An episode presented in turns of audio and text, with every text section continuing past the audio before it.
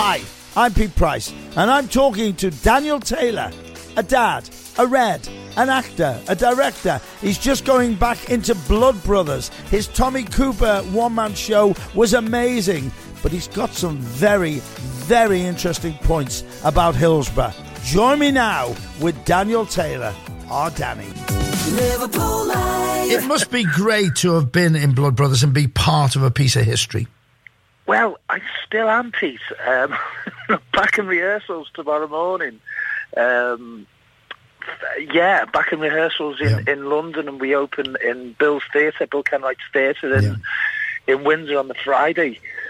So, yeah, there's, um, yeah, back It's on the saddle. It's tremendous. I've seen virtually every leading lady from Helen Reddy to everyone. I Oh, absolutely love and hang on to every word. I think it's a great piece of theatre. It's a, it's a phenomenon. It's Yeah. an absolute theatrical phenomenon. Yeah. And I think when you look at it, you look at the, the audience, I think there's, uh, at any one time, I think the audience, 40% have seen it before, you know, that they Oh. just keep coming back. But I think it's, I think, I was thinking about this. I was thinking, what is, what is it that draws people to come back to Blood Brothers? And I think it's the innocence. I do, I really do. I think it's at the time when it was written, obviously, Yeah.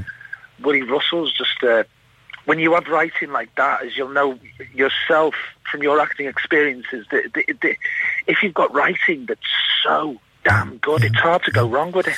I remember one year um, because he used to, it's all it's changed a lot, hasn't it? And we had Yeah. we, we had this wonderful compere, the man who told the story, and I remember seeing John Conti do it, and he was Yeah. off ill one day, and Willy came on and did it, and I thought I'd died and gone to heaven. Yeah, well, you would do, wouldn't you? Um, Um, to see the man, and the man I know, uh, I'm delighted to say I know him, is also passionate about every word, isn't it? You have to every it, but and and you have to do.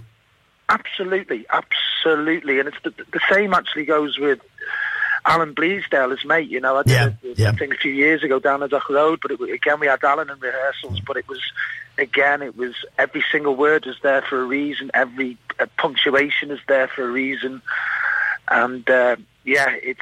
Yep. I mean, it's Yeah. it's just it's just brilliant, isn't it? It's just brilliant. Now we first met properly when uh, I interviewed you a long time ago when you did the one man show of Tommy Cooper, and That's you right, you have this passion for Tommy Cooper.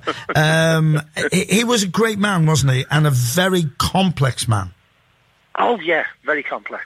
Um, I think what I think what the the, the, the challenge that, that that that Tommy did that set himself above uh, most people is that he could, you know, he was for everyone. Yeah. You know, he was for everyone, and a lot of these jokes that were still that you, that you that you heard him tell will be around a lot longer after I'm gone. You know, Yeah. because it's sort of testament to and his work ethic as well. But Tommy was, yeah, he was a complex, complex person. He did have his demons, and uh, you know, it probably the, the lifestyle that he led, the touring lifestyle, probably didn't help. But the thing with Tommy was, he didn't think he was very good. Oh no, I couldn't. I could never, ever get, ever, ever get over that, Danny. I worked with him eight weeks and looked after oh. him for eight weeks, so I knew every one of those complexes. And if I Yeah. wasn't in the audience because I've got a fabulous laugh and I genuinely laugh at comedy, if I wasn't Yeah. in the audience, he would be angry. Yeah. He, if he didn't hear me laughing, he would want to know at the end of the show where I was. Yeah. Yeah. Um, Yeah. it Yeah. was, hey, but hey, we could talk about him all night and we could talk about you and your career all night. What I was surprised about and why I got in touch with you, and we are mates, but I also got in touch with you over um, something you put on um, uh, Twitter, which really surprised me. Um, and I w- wanted to speak, and I said, Would you mind coming on? You said, No, you don't mind. So Anne Williams was on the TV show. It was harrowing to watch. It was tremendously done tremendously put together. Maxine Peake did an amazing job uh, as Anne Williams, and I thought the passion came over. Uh, many people have written and said about it and talked about it. You put I don't need to know the truth about Hillsborough, as I know better than any TV production company or writer. Yes, it's important to tell Anne Williams' story, and by the way, what an amazing lady she was. But please bear in mind, families and survivors are still dealing with the aftermath of this tragedy. R.I.P. Explain. Well, it's when you do these things, uh, uh, in, in terms of what I was mentioning about the is, is the truth because you'll never actually quite know what it was like unless you were actually in that situation. Yeah. and not actually the situation as a I was a 15 year old we I went with my dad and my uncle Dave and my cousin Stuart and we got four tickets in separate parts of the ground and I was in the Leppings Lane end. I was 15 and it wasn't just what happened and, and, and, and was very things happened very quickly but it was what followed. And I don't think people will quite understand what it feels like to think that you've been you've you've helped murder people effectively. That, because that was how you were meant to feel. That was how it made you feel. That's how the press made you feel. Um, everything that followed with that and there was nowhere to really go with it. I couldn't really talk to my dad because he was very old school in the sense that he just you know it's it's that you know we don't talk about it. And my mum she doesn't really she's her love she's my mum but she's not really you know she's away in cloud cookie land half the time but and you know with the greatest respect there was nowhere to go with that. And I've never no one has ever asked me and other people that I know what happened to them. And if you're doing a series about this stuff, maybe they are, I don't know. But I, I've never come across anyone's ever approached me and asked me, or certainly people I know that were there that I, that I take great comfort from calling. We've been speaking a lot this week, actually. And one of the things that did come up, you know, there's one guy, he's absolute bits over the phone. I'm not going to say his name, but, you know, he's you know, military background, whatever, absolute bits. And he says, why don't we ever get a warning about this? That's Why don't interesting. we, you know, it, it's it's great putting these things out, you know, to get the truth out there, to tell Anne's story, but it does come with, uh, you know, people still have to deal with that. And, And I- it brings I- all that pain back. Absolutely, yeah. And you have to go about your business day to day, and you've got to try and get on with it. And it's and, and it's not just Hillsborough; it's any kind of it's Grenfell, it the Marshall, whatever it was. And you saw stuff that kept coming on the telly. You're trying to move on with your life, and you're trying to move on. I mean, we I, I used to crash all the time, uh, Pete. I tried to take my life um, on many occasions when the song came out in the charts, when there was constant stuff on the television. There was nowhere to go with it. I thought absolutely nowhere to go, and I didn't want to be here. I didn't want to be here. And on uh, quite a few occasions, I got to that point. I got to a situation dealing with Hillsborough. Um, I moved to when I moved to London to train as an actor. Um, you know, it was constantly there, and I was t- I was I was sectioned by Hammersmith Mental Health, and they said, "What is it?" And I said, "Well, it's this thing." And they, they I sat down with them, and they said, "Oh, you're bipolar." I said, "I'm not bipolar." and then a few years later, I crashed again, um, and I was taken into the Royal, and my mum and dad came in. And they sat there, and I sat there with the woman, and I went through everything. Because she said, "Have you ever heard of PTSD?" And I went, "What's that?" post-traumatic stress disorder. I said, never heard of it. She said, well, that's what you've got. You're not bipolar. I didn't know for years what was wrong. Yeah. And I could never actually move on because it was constantly in the news. But no one ever came to me and said, how are you? Are you okay? And that was the worst bit of all, was carrying that and actually thinking that you'd actually done something wrong. But of course we didn't. But that was how you were left to. So I don't think any TV series or any program, you know, or even what happened that day, you know, I, I, I was I spent the majority of, of that time in Leppings Lane, um, trying to keep the woman next to me on her feet, while her husband in front of her I, I, was, you know, was getting crushed. You know, so I take that away. I never saw her again. But again, that's you're left to deal with that. And that when these things come out, and as important as they are, they're going to have a reaction. And I'm feeling the reaction from people around me. I'm calling people. How are you, mate? You okay? I know it's back in the news. It's back in the news. We're okay. We've got this. We've got this. And we have got it. Of course we've got it. But I think it's also important to remember, and especially with Anne, and I, God, no, Anne Williams would never want this. Would never want this. Not at all, nor would her family. But they do need to tell the story. Of course they do. But we also need to, in within all of that, all of those other people as well that have uh, campaigned. I'm, sit- I'm sitting here listening to what you're saying, and I'm not interrupting because I- I'm I'm just what's just jumped into my mind is what you just told me is another television show, show another story. Every one of those is a story. So as you're saying, you're not warned. Nobody can ever put onto a screen the pain you went with that woman trying to go and put her in, at ease. And you were a young boy with her husband in that terrible state. So there's another story that we we've not heard. And There was the, Yeah. Pete, there was there was mm-hmm. stuff. My dad was on the pitch. There was kids trying to get to the ambulances. There was policemen with truncheons knocking them to the floor. Me dad, that's what my dad saw. None of this stuff's been mentioned. It's it's harrowing beyond words. When we went into Leppings Lane, I was talking to a mate yesterday, and I have to sit and listen to it. this grown man. And he's like, we talk through it because it helps him.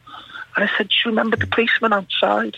The, the, the look, the grimace on his face, it just hatred um, on those police horses that day. It was, there was something terribly wrong before we even got into that stadium. And don't forget as well, within all of this, you know, only eight years before, um, Tottenham Hotspur fans were crushed in the same end. It was a problem. The stadium, there was problems with the stadium. There was problems from when you went in. The whole bottleneck situation. It was, it was going to happen to someone, and you know, it, and it, and it was us on that day. You know, so. Um, Un- unbelievable what you just told me, and now it, it, you've put it into. I mean, I've spoken about it over the years because I've been on radio right the way through it, um, and I can never imagine. And of course, you as a 15 year old boy, that's the time when your uh, life is being shaped. So all of a sudden, you've got this terrible, terrible feeling that, and you're told by everybody, the press, that it's your fault. It, that's that's basically it. And, uh, and, and uh, so when this stuff comes back out, Yeah. we, you know, you relive that again. I think the day that I went up to the, I went up to Warrington to sit with the families and Mark Corrigan and that, and um, and I just sat there and I remember the day Duckenfield just walked in into the inquiry. I couldn't believe it. No one expected it. Yeah. I, well, at least well, I didn't. And we couldn't believe it. He came in and basically said, "Yeah, you know, I messed up. I lied. Blah blah blah." And I just looked at him and I thought, "Why didn't you just do that years ago? Yeah. Why didn't you say that years ago? Why have you put us through this?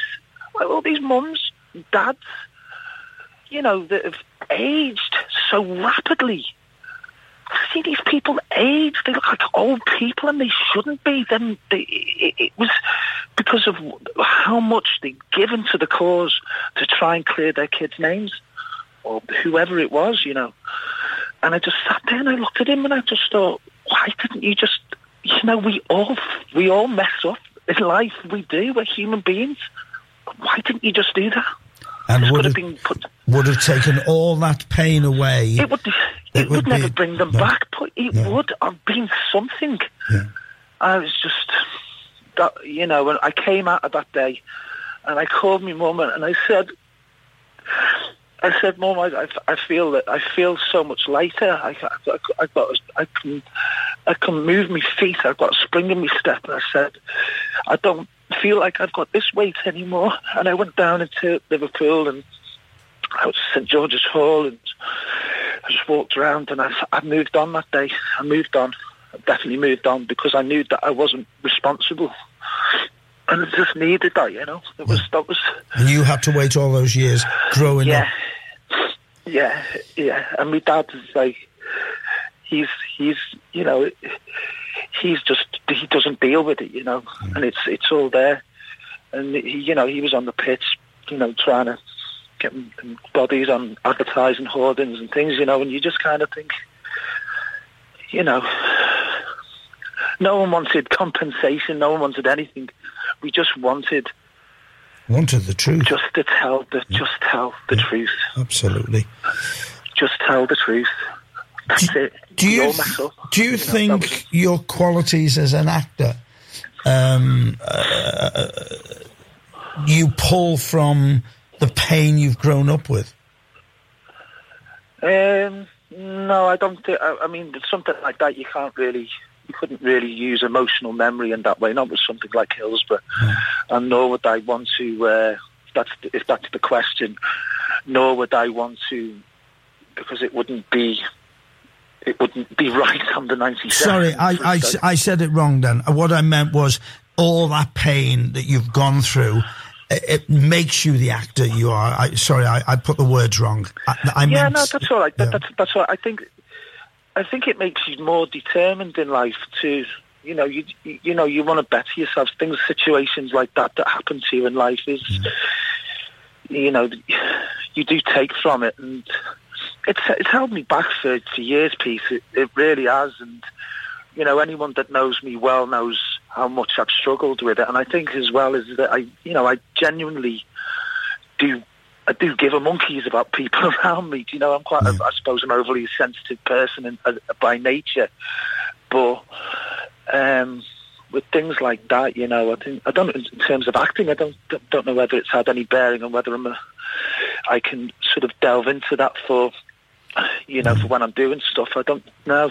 It's not. I, I don't think so. No. was it diff, was it difficult to accept football again after it? Um,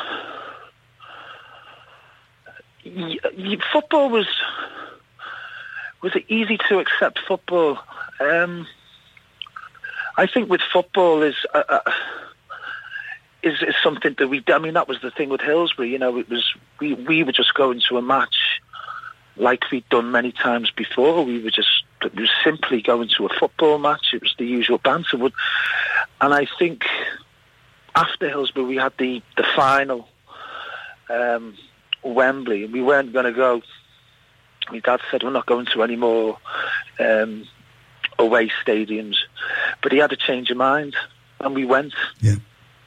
And I think that was that was the moment we made that decision, and and I, I think as well over the years with going back to Anfield to the to the um, you know for the services and things like that. You know, I think it's I've gained a great source of strength from being around people that that were in a similar situation. You know, um, so yeah, the, I, I guess the football is, has managed to, you know, keep you going. You know, it's it's it's um, it's like anything, isn't it? You know, football is you have your club. It's it's very much a, a family, isn't it? Yeah. In, in in a lot of ways. So yeah, I, uh, that's that's what I take from it anyway. Danny, I know you've got rehearsals in the morning. We're going up to uh, finish the program now. I can't thank you for en- enough for talking to me. I wanted you to answer. My word, have you answered? Uh, Daniel Taylor, you're an amazing man. I've always enjoyed your company. I've always enjoyed you as an actor. But my word, now I don't know what to say to you. Thank you so much, Daniel. Thanks, Pete. You take care, pal, and uh, lots of love to everyone. If you enjoyed that, why not subscribe? You do know my podcasts are free. Doesn't cost you anything. Subscribe, you get them all. Liverpool Live.